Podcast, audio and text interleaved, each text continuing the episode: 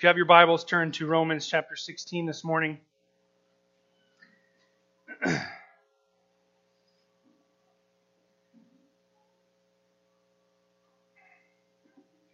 Romans 16. Let's pray.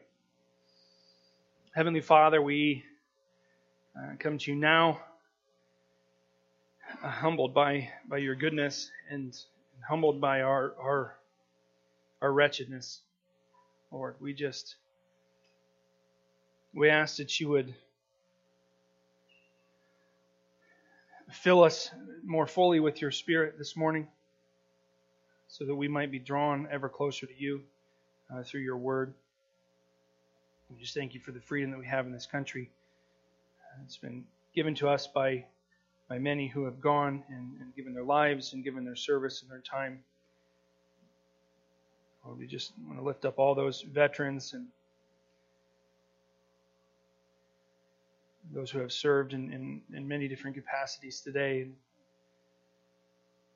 We just thank you for their, their time and their effort and their service, and we, we just pray that you would bless them.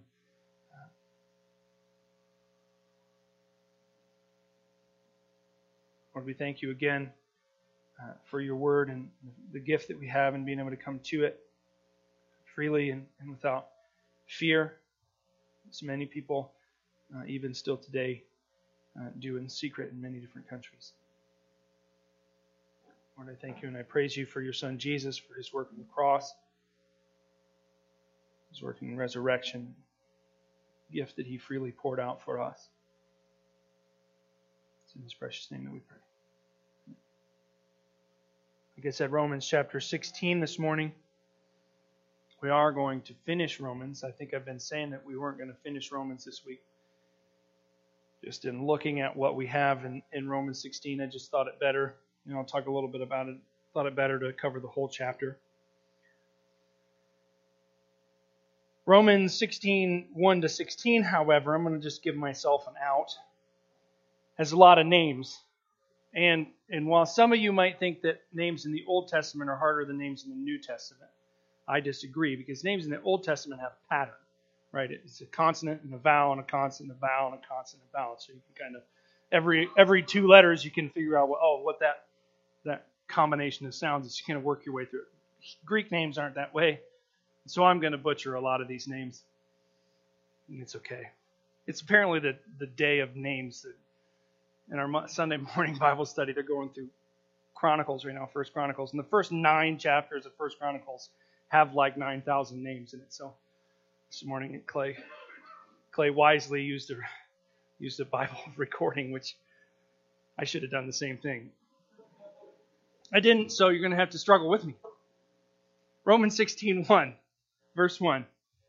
I commend to you our sister Phoebe, a servant of the church at Cenchrea, that you may welcome her in the Lord in a way worthy of the saints and help her in whatever she may need from you.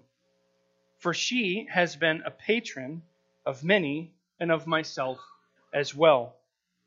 Greet uh, Prisca and Aquila, my fellow workers in Christ Jesus, who risked their necks for my life, and to whom not only I give thanks, but all the churches of the Gentiles give thanks as well.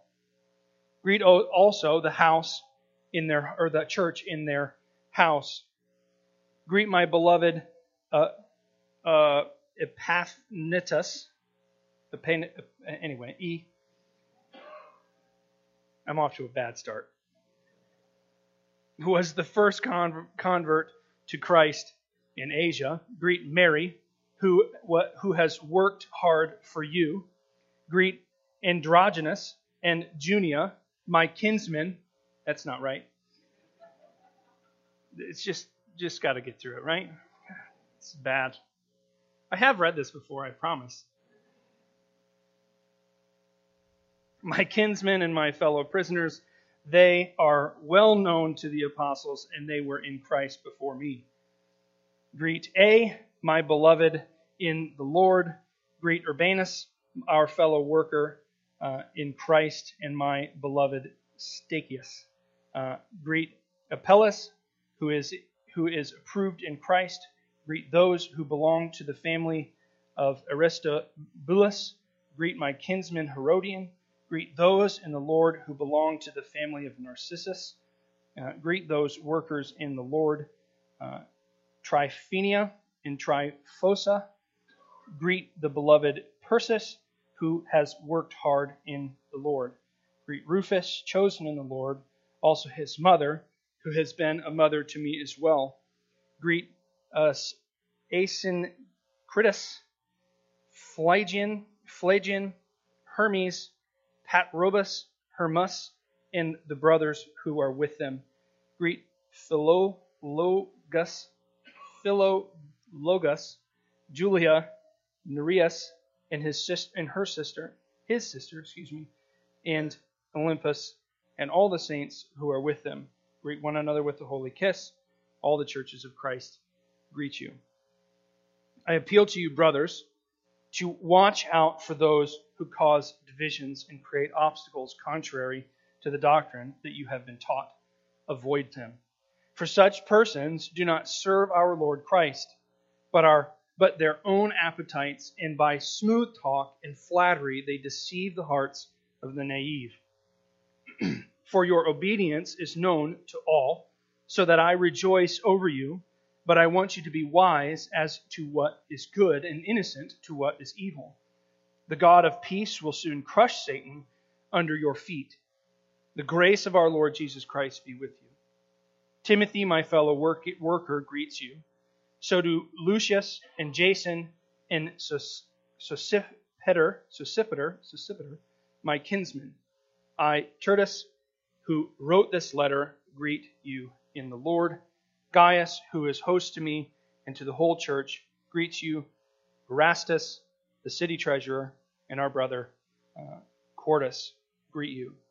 Now to him who is able to strengthen you according to my gospel and the preaching of Jesus Christ according to the revelation of the mystery that was kept secret for long ages, but has now been disclosed and through the prophetic writings has been made known to all nations, according to the command of the eternal God, to bring about the obedience of faith. To the only wise God be glory forevermore through Jesus Christ. Amen. Well, again, I apologize for the butchering of the many names, but none of you have these names. So, well, Mary, there's one one normal name in there. This week, Uh, I have to say this. I have to. I have to start this way. Bear with me a second. Then we'll actually look at the text. This week, I, I, I've read the commentaries. I read many commentaries on on Romans chapter 16, and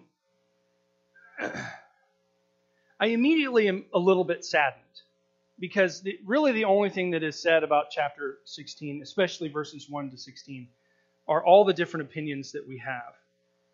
And as we look at as we look at the book of Romans, there's a couple places that that, that kind of happens, right? There's a couple places like Romans chapters 9, 10, and 11. There's a lot of kind of dissension on what those chapters are actually talking about, and that's that's it's its own thing. We talked about that when we were going through Romans 9, 10, and 11.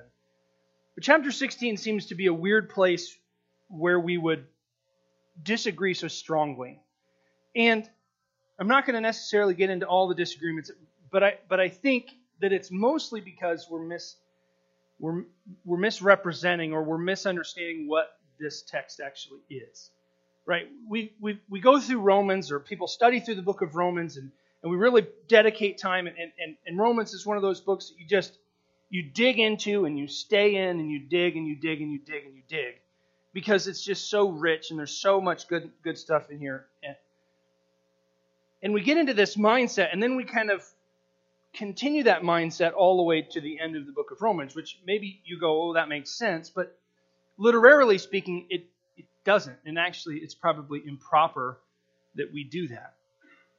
I've been I've been saying this a lot the last couple weeks because I, I do really think it's very important for us to, to approach Scripture properly. When we, when we come to read the Bible, we always need to do a couple things. The first and most important thing that we need to, to do when we read the Bible is we need to we need to put our faith, our trust, and that the Holy Spirit is who's actually teaching us. The moment we stop doing that is the moment we stop actually learning from Scripture. When we when we bar the Spirit from teaching us, when we, when I go, I'm going to go find this truth in the Bible. We're not actually letting the Spirit of God teach us. We're trying to teach the Spirit something that's that's improper. The first thing we have to do is we always need to we always need to remind ourselves, caution ourselves to, to make sure the Holy Spirit is our guide, is our teacher, is our direction. The next thing that we need to do is we need to use our God-given brains. Did you know that you have a brain? Did you know you're able and capable, all of you, to read the Bible properly? It, it does, though, ha- sometimes takes a little bit of effort. Takes a little bit of effort. Sometimes we want to just sit down and go, oh, if I can't just read this haphazardly and passively and not be taught by it, must not be, must not be valuable. Nowhere in Scripture does it say that if you just sit down and happen to read this on, a, on an occasion, you're going to learn from it. Nowhere in Scripture does it say that. In fact, I think the complete opposite is true. Deuteronomy chapter 6, verses 4 to, uh, verses, yeah, 4 to 9 tell us complete opposite. Not only are we supposed to love the Lord our God with all our heart, soul, mind, and strength, but we're to, we're to write these things in the doorposts of our house and put them on our foreheads and wrap them around our arms and, and talk about them with our kids when we're sitting down, when we're lying down, when we're walking. We're supposed to study the Scripture. We're supposed to invest time and energy and thought into it. And when we do that, the Holy Spirit blesses us. now, I bring all this up because I think sometimes we we misinterpret what we're supposed to do when we're reading it. And, and so I've been saying the last couple weeks, let's read this the right way. We're in Paul's conclusion. His tone has shifted. His focus has shifted. His points have shifted. When we're in the body, which is chapter 1, verses 18, maybe 16, 17, all the way to chapter 15, uh, what do we say, verse 13? That's the body of the letter. We, we need a microscope. Get the microscope out, zoom in on the text, take your time, think about it, dig in, focus on it. But then, once you get to chapter 15, verse 14, recognize that the tone has shifted. Paul is now in his conclusion, which means that we need to get a wide angle lens. We need to stop being right up close and we need to back up. We do the same thing when we go to First Chronicles. You're reading a thousand names, you're not thinking about every single name and, and digging in and investing the same time and energy as you would in every single phrase in the body of the letter to the Romans. To give you a, a more, you know, maybe modern isn't the right word, but to give you a 20th century example, you know, you got the Lord of the Rings, right? Nobody picks up Lord of the Rings and reads it like a history novel. It takes the first page before you're introduced to an imaginary character called a hobbit. There's no hobbits in real life, and so you immediately know, oh, this isn't this isn't fact. This is fiction. This is a fantasy novel. And then we you're introduced to, to elves and orcs and all these things. And you're like, these things aren't in real life. And so I read it differently. I take a different approach. It's it's it's different. It's obvious. We do the same thing even within particular literature. We have to back up.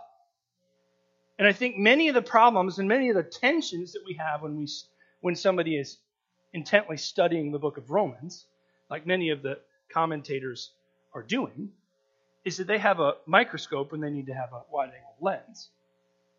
They're too close. And so what's what's scary to me is that as we look through this this list of names, church doctrine, foundational doctrines are decided and, and overturned because of these names, which I don't particularly think is right. They're they're too close to maybe overanalyze and overemphasize certain things. To give you as simple an example as I can without actually getting into it, there are 26 names in verses 1 to 16. I think 26, maybe 27. In my head now, I'm, I'm not entirely confident. In 16 of them are women's names. There's one reference here that where uh, Junia in verse 7 Junia, in this case, is a, is a feminine name. It's a, it's a female name. Is is in the ESV is well known among the apostles. In other translations, it's prominent. So some people will go, "Oh, Junia was a female apostle." Really? I think you're too close to the text. So if we back up and we and we and we back, and I, I I'm going to stop now because that's not what we're doing. We're not we're not trying to talk about what everybody else is doing wrong before we anyway. So what should we do with this? What do we do with this list of names? What are we observing? If we just take a few of these examples, we're not going to go through all of them. We just take a few of these examples, I think I think it becomes clear. Right? Paul is the minister to the Gentiles. Paul is not an island. Paul knows this, and, and we should also know this. He's a minister to the Gentiles, but if Paul were by himself, he would have been killed many, many years previous. Well, Paul is eventually going to get killed, even despite all of his help and support and protection. But if he didn't have help and support and protection before this, he would have been killed many years before. Paul needs other people. In fact, Paul needs other people so much that really most of his ministry wouldn't happen if it weren't for other people. Now, what's interesting about this list of names is it's a list of names, a, long list of names, longer than any other list of names Paul gives, of people who are apparently living in a place that Paul's never visited.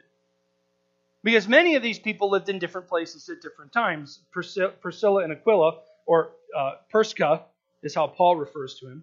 It's a male name. Uh, they were in, we find them in the book of Acts, I think, in Corinth. And they eventually apparently travel to Rome to minister there. Let's look at Phoebe, the first name. He says, I commend you our sister Phoebe, a servant of Christ, a servant of the church in Cenchrea. He says, Welcome her and give her what she needs, because she was a patron for many. Now we don't we don't live in a patron servant society. I think it's a servant. A patron in the ancient world was somebody who had money who then provided things for everybody else. Right? We think we live in a in a in a new world of of people being really rich and people being really poor. Right? We think that that's a new phenomenon. That's not even remotely new. It's been the pattern of human history always. In the first century, when Romans is written, when really the majority of Roman history is you have about 10% of the people have 80 to 90% of the money, and everybody else, the money they have buys the food that they have. If they have a home, it's because it's a family home. There's many people who are living there. Somebody like Phoebe, who is apparently wealthy, in she owns a home big enough to invite people in. Probably a house maybe the size of this room, and in the middle where this middle row of chairs is, there's an open courtyard, and that's where they're having church. And the house is the outside walls, basically. But she owns the house. She probably buys all the food for the people who are attending church there daily at this point. She's the one who is who is gonna who is gonna maybe give them employment. She provides things. We've all seen at maybe the high school or middle school. You go into the high school or middle school, and there's often plaques of people who have given money. That's essentially what a patron is. A person who has funded an entire an entire building project, a library in the church in, in the in, not in the church in the city of Ephesus. If you go to the city of Ephesus today, there's the ruins of the of the temple that was built by a singular family. And they're put on the wall. These people built it because they were the patrons of that city. They were the only wealthy people basically, in the city. So Phoebe is a wealthy person who has provided a home for a church family. And when I say church family, I mean like not just like a singular church, like the church family. You go, you go further down. Priscilla and Aquila. Prisca and Aquila. They apparently risked their necks to save Paul from something. Not only did they do that, but they provided Paul life to continue on ministering to the Gentiles. Paul says if it weren't for them, many of your many of your churches wouldn't be planted. Maybe many of the churches like Corinth and Thessalonica would never have been planted. Keep going. Meet a bunch of other people, people who are fellow workers in Christ who have built on the things that Paul has, has started. Rufus and his mother, who, who apparently mothers Paul as well. Right? We all need mothers, and sometimes when you're out on the road planting churches as a missionary like Paul was, you, you miss a, a motherly influence. And so here's Rufus's mom, who's unnamed, says, Hey, she mothered me. She, she helped me. She guided me, directed me. So what do we do with this? I think I think we recognize a few things. Number one, sometimes we get we get lost in a sea of let me say it in a different way. Sometimes we we we err on the side of not mentioning people because we don't want to step on anybody's toes by not mentioning them. That makes sense? Sometimes we go, uh, well, I'm gonna I want to thank somebody, but if I thank this one person, I probably should thank this person, and so on and so forth. And when does it stop? Eventually, you got to thank everybody, right? Yes and no. And sometimes I think it's very important for us to recognize that there are certain people who have been monumental in one thing or another in Paul's life. To bring it to today, to bring it to us in the life of this church. I've preached the majority of the sermons in this church. It's my, my calling, I believe, but I am in no way responsible for this. I mentioned a couple weeks ago we would not be a church if I didn't have Missy in my life. Not not simply because she was a support for me, but because at times she was a sounding board for me to vent frustrations with foolishness. Sometimes she's a slap on the side of the head and you're the foolish one. Not to mention the countless things that she has done in service of this church or Tom. Tom has been on the board since we started, watching the money, keeping things in line, cleaning up after service. To a, to a million and six other things that I can't even begin to tell you. To Amy Polito. To Chris and Jeff before her starting the Sunday school ministry. And, and look at what has happened because of it. To Clay and to Mike and to Jeff on the board, in addition to Tom, obviously. There's just been literally countless people who have invested time, energy, sweat, tears, blood. In Clay's case, he's putting the door up, crashing his fingers.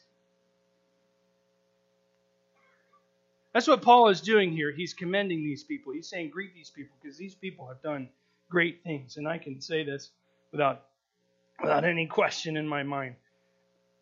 Thank these people. And more.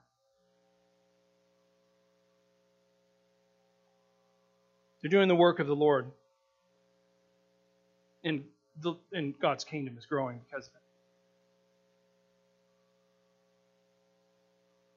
I think sometimes it's important for us to take time to think about those people who are in our lives who do things that we both see and things that we also don't see.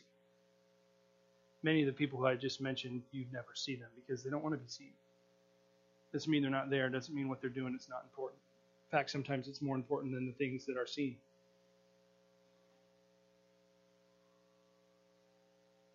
I'll, I'll do one more because is an important one. Wes, right? We really realize how much we need Wes whenever Wes is not here. I especially. Wes has been been in the church at least one day a week for about two years now, right? About, about right. There's a reason why Jesus sends ministers or sends not ministers. What am I looking for? Missions people out into the into the world by twos before Wes started here, started like working as a, a paid staff member, as a paid minister of this church, I was basically by myself, and it gets it gets very weighty. Since he's been here, I've again same things that I said about about Missy. I've been a sounding board for frustrations and pains, and sounding board for hey, what are we going to do next? What what book of the Bible are we going to preach through next? Talk through the passages in the in, in the week before, previous, usually literally indispensable in the ministry of the gospel of Christ. And then Paul, in typical conclusion fashion, shifts dramatically Look at all these people who are really, really important to me. Thank them, greet them. They've done good work. And then he says, But I appeal to you, brothers. I appeal to you. Watch out for those who cause divisions and create obstacles contrary to the doctrine that you have been taught. Avoid them. There, there are primarily two different types of people in the church people who help the church and people who hinder the church. Those people who hinder the church, just turn that off. The people who hinder the church are who Paul is talking about here. People who, for their own desires, for their own appetites, he puts it, their own flattery, their own desires, whatever you want to say, to puff themselves up, harm the church. And I think there are people who harm the church because they're unaware of what they're doing, but I think those people are much fewer and further between than the people who come in as sheep, as wolves in sheep's clothing. People who, who think not of the church, not of the others who are in the church, but think solely of themselves. What can I get? What can I have? How does the church benefit me? And what's scary about that, that line of, of thoughts that I just gave you is that many of us at different times have been that person. I hope that we're all aware of this, that, that many of us at times we come into the church and we go, you know what, I'm either tired or I'm unaware of the purpose of church and I need you to feed me. Often that's not what the church is for. We should be coming into the church always to be feeding others. Now, that might sound a little silly, you sitting here while I'm talking at you, because obviously you are, you are to receive something from the sermon. But the sermon is not what makes the church. The body of believers is what makes the church. We can be either the people who Paul commends, or we can be either the people who Paul tells us to avoid. We can either fill, work, or build up the church, or we can consume and devour it. And there's two very clear paths that Paul gives us. He says either greet them, encounter them, be with them, or get away from them. I think sometimes we, we avoid avoiding people because we don't want to hurt anybody's feelings. Paul says the church is too important. The gospel of Christ and the proclamation of the gospel of Christ that happens in the church and because of the church is too important to not hurt somebody's feeling if they're if they're destroying the church. Now, I don't think that those people who are who are unaware that that's what they're doing are the people that we should, you know, give the boot to. But I do think that there are certain people who come into the church who create division, who create these obstacles, who who who, who in themselves are disruptive, who need to be much more forceful with.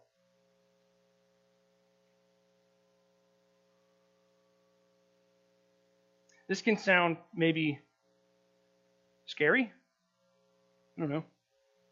Scary might not be the right word. Scary might be a little bit too too big or too whatever. Paul gives us a little bit of a gives us a little comfort, right? Right at the end there, that that section verses in verse 20.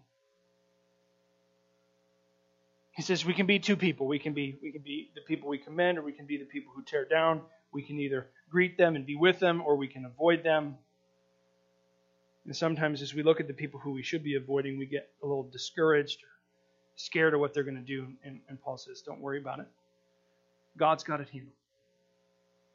Do our part, play our part, be the church, but the God of peace will soon crush Satan under your feet. And it's interesting. Paul says, crush Satan. He's not talking about the people who are causing the divisions. He's talking about the motivation of the people who are causing the divisions. And he says he'll crush them not under his feet, but under your feet. We play a part in this work. And at the same time that we play a part in this work, it's not the people that we're crushing, it's Satan's influence that we're crushing. Which really should be very telling to how we should live our lives in the church. Satan is the one who wants to destroy the church, not the people. So when we talk about, you know, speaking the truth in love, That's what we're talking about. Recognizing that it's not the it's not the person that, that we're that we're trying to crush. It's Satan that we're trying to crush. And so in love and compassion and desire to to find unity with, with all believers or all who confess to be believers, we crush Satan, we don't crush the person.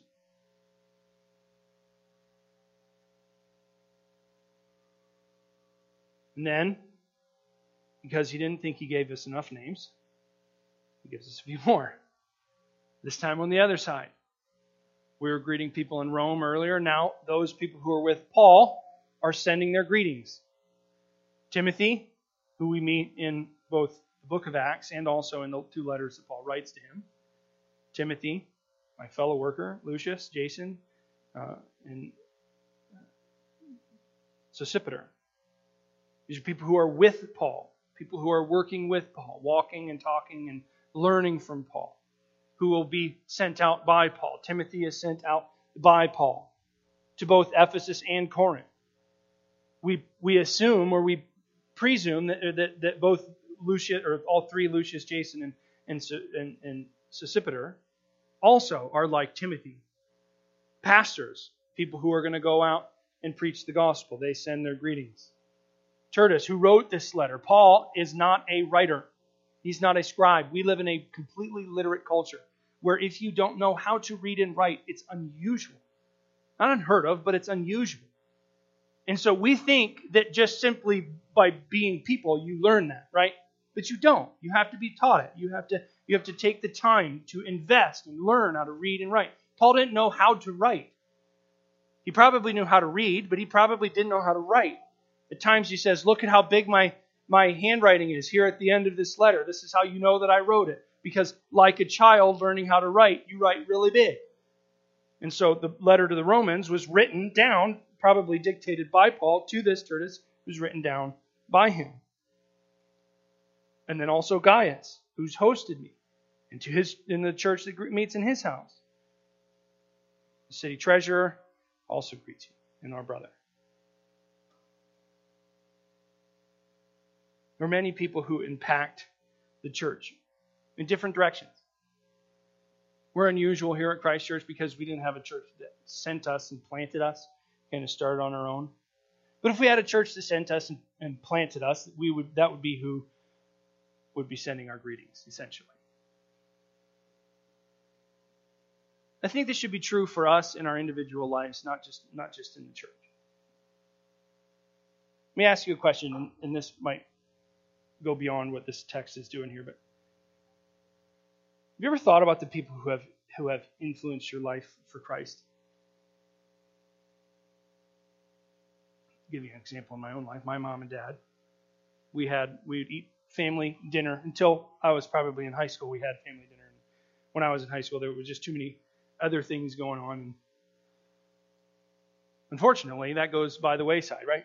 We'd have our family dinner when dad would get home from work, and every dinner would end with us reading the Bible. Dad would usually read the Bible, and sometimes we would ask questions. He would ask us questions, and he would teach us about the Word of God. That is how I learned the Bible. If it weren't for my father, I probably wouldn't know the Bible as, as, as I do today. There are many people who are in your life who have influenced you to be where you are today. My question is have you ever thanked Him for it? If you're anything like me, probably not. Because sharing emotion is not my wheelhouse. Many of you sharing emotion is not your wheelhouse. But sometimes it's actually more important for you to do that. Thank the people who have been an influence in your life. Tell other people how they've been an influence in your life.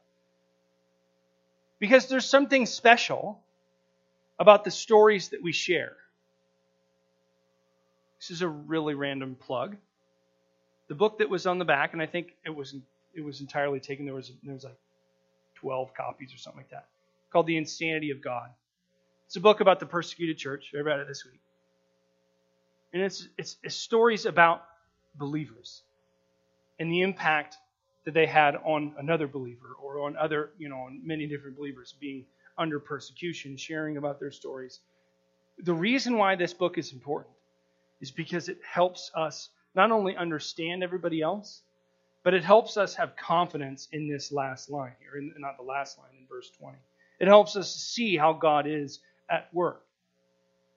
Sometimes when we're isolated or when we kind of isolate ourselves from the realities of our life together, we don't know God's hand is at work. But it is.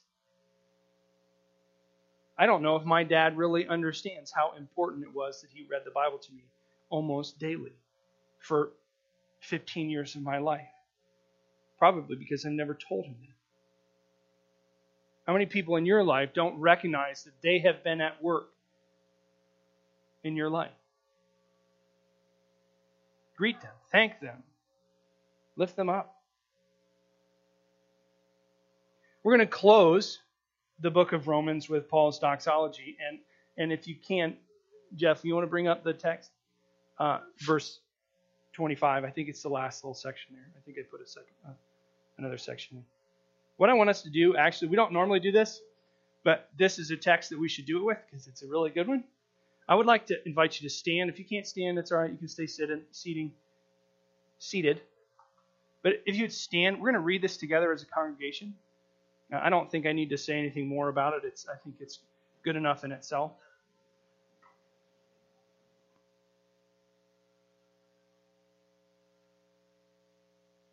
According to my gospel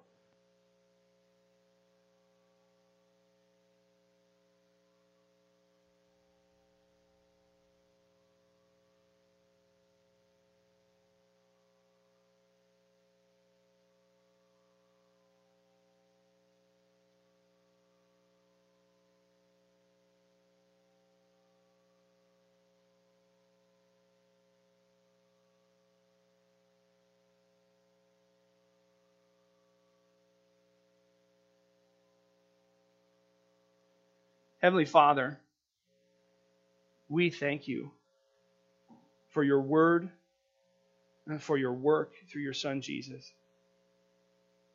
Lord, we we ask that you would, as we think back on the almost two years of time we've spent in Romans, that you would you would apply it to our hearts and to our minds, even the places that we maybe don't remember. Maybe weren't here whenever we went over them. Lord, we, we know that your word is, is only as powerful as, as the Spirit teaching, teaching it to us. Without your Spirit, we're, we're completely blind and, and don't understand. Lord, we thank you for the many people who have been influences in our lives. We thank you for those people who both visibly and invisibly have have led us and guided us and directed us to this point in our lives. And Lord, we just pray that we would be uh, even bold to, to thank them for it. Lord, thank you that you have been a part of this church. We thank you that you have influenced many people to be to be workers for you. And Lord, we just pray that we would be we would be aware of Satan's attacks on us. we wouldn't we wouldn't get lazy or we wouldn't get, get complacent or comfortable in in our relative peace and, and freedom, but that we would be passionate and purposeful in seeking the Word of God. But we wouldn't let it go uh, go to the side, go anywhere but central to our lives and to to what we do, to our work. Lord, we know that you are the only one who is able to strengthen us.